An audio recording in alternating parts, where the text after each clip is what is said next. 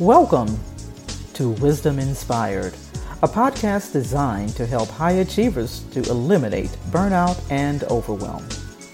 Now let's prepare to open our hearts, our minds, and our notebooks to receive today's wisdom. So today we'll conclude our talk on multitasking. And the question is if multitasking is so bad, why do we do it?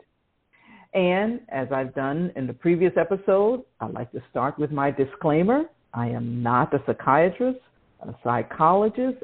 I'm not a medical in the medical profession, and this is not a diagnosis. Okay? All right.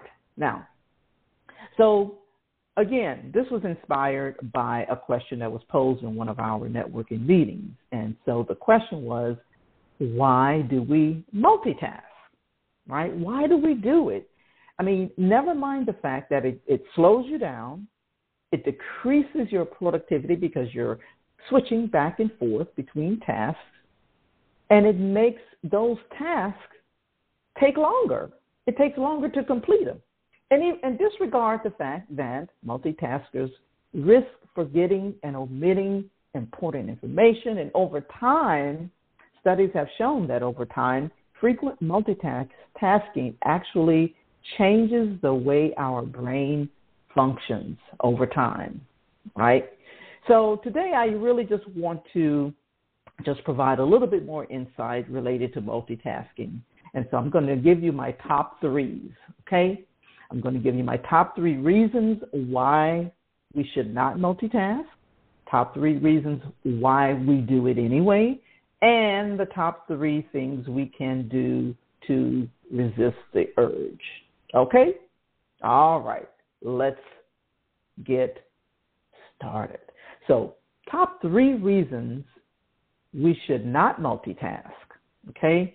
Number one, it decreases attentional engagement.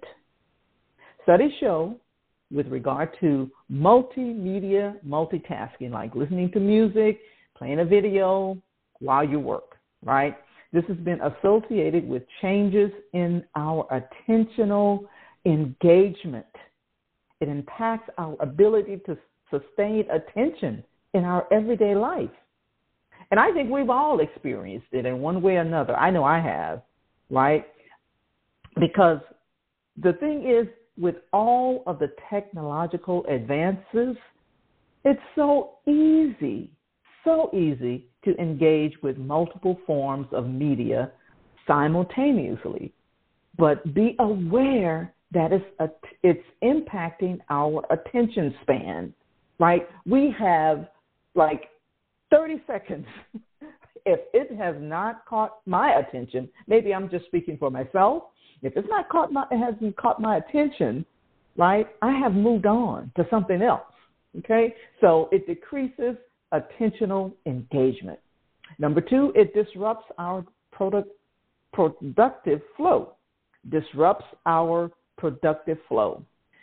Our most creative and productive work takes place in a flow. Many of you on the call, writers or content creators, your coaches, your consultants, you know, and we create content, right? So when you're in your flow of writing and creating content, think about it like when you get uh, a phone call or a text message while you're doing this, it causes you to lose your focus. You you can't focus on what you're doing, right? Because you have suddenly switched to something else and you want to see now, well, what was that notification all about, right? And that's what multitasking does to your brain, especially for those of us who are not in that 2.5% of people who can actually multitask effect- effectively, right? We talked about that on a previous episode. So, number two is disrupts productive flow. That's what multitasking does. And number three, it depreciates conversational value. Multitasking is actually rude. Okay, think about it.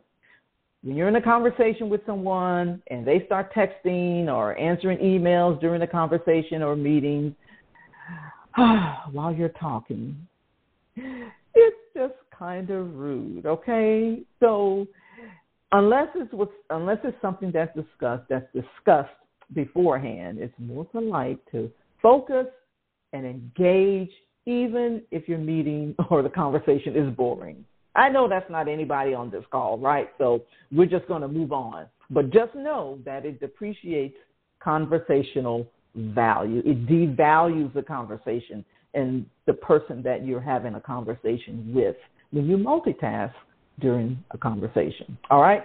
So those are my three top reasons for not multitasking. So, three top reasons why we multitask anyway. All right? Number 1, it's encouraged. It's encouraged in the workplace in the workplace, right? Because employers think that we need to be people who can multitask. Have you ever looked at uh, job applications? And that's one of the qualifications, right? They require that applicants be able to multitask. And even while I was researching, I pulled up an article uh, on Indeed, and it stated how multitasking saves time and money, makes you more productive, and makes you feel more accomplished. Now, that's despite the evidence that shows just the opposite, right? But my point is that multitasking is an ingrained aspect of our culture and our workplace. So that's number one. Number two, it's convenient. I just said that the, the technological advances have made it so easy for us to engage in multiple forms of media simultaneously. We have smartphones, smart TVs, TVs in our cars, like all of this information and all of this media, all of this is at our fingertips, right? So it's convenient. So not only is it encouraged, it is now con- it's so convenient. And then it's a trap. I've said this multiple times. It's a trap. We've fallen for it. We have become impatient, uh, easily bored, right? We need that constant stimuli, right? That constant constant stimulant to the brain, right? And we're convinced that multitasking helps us get more done, right? So those are my top three reasons why we do it anyway.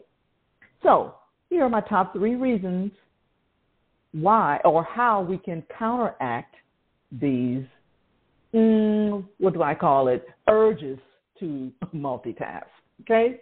Number one, exercise discipline. Exercise discipline.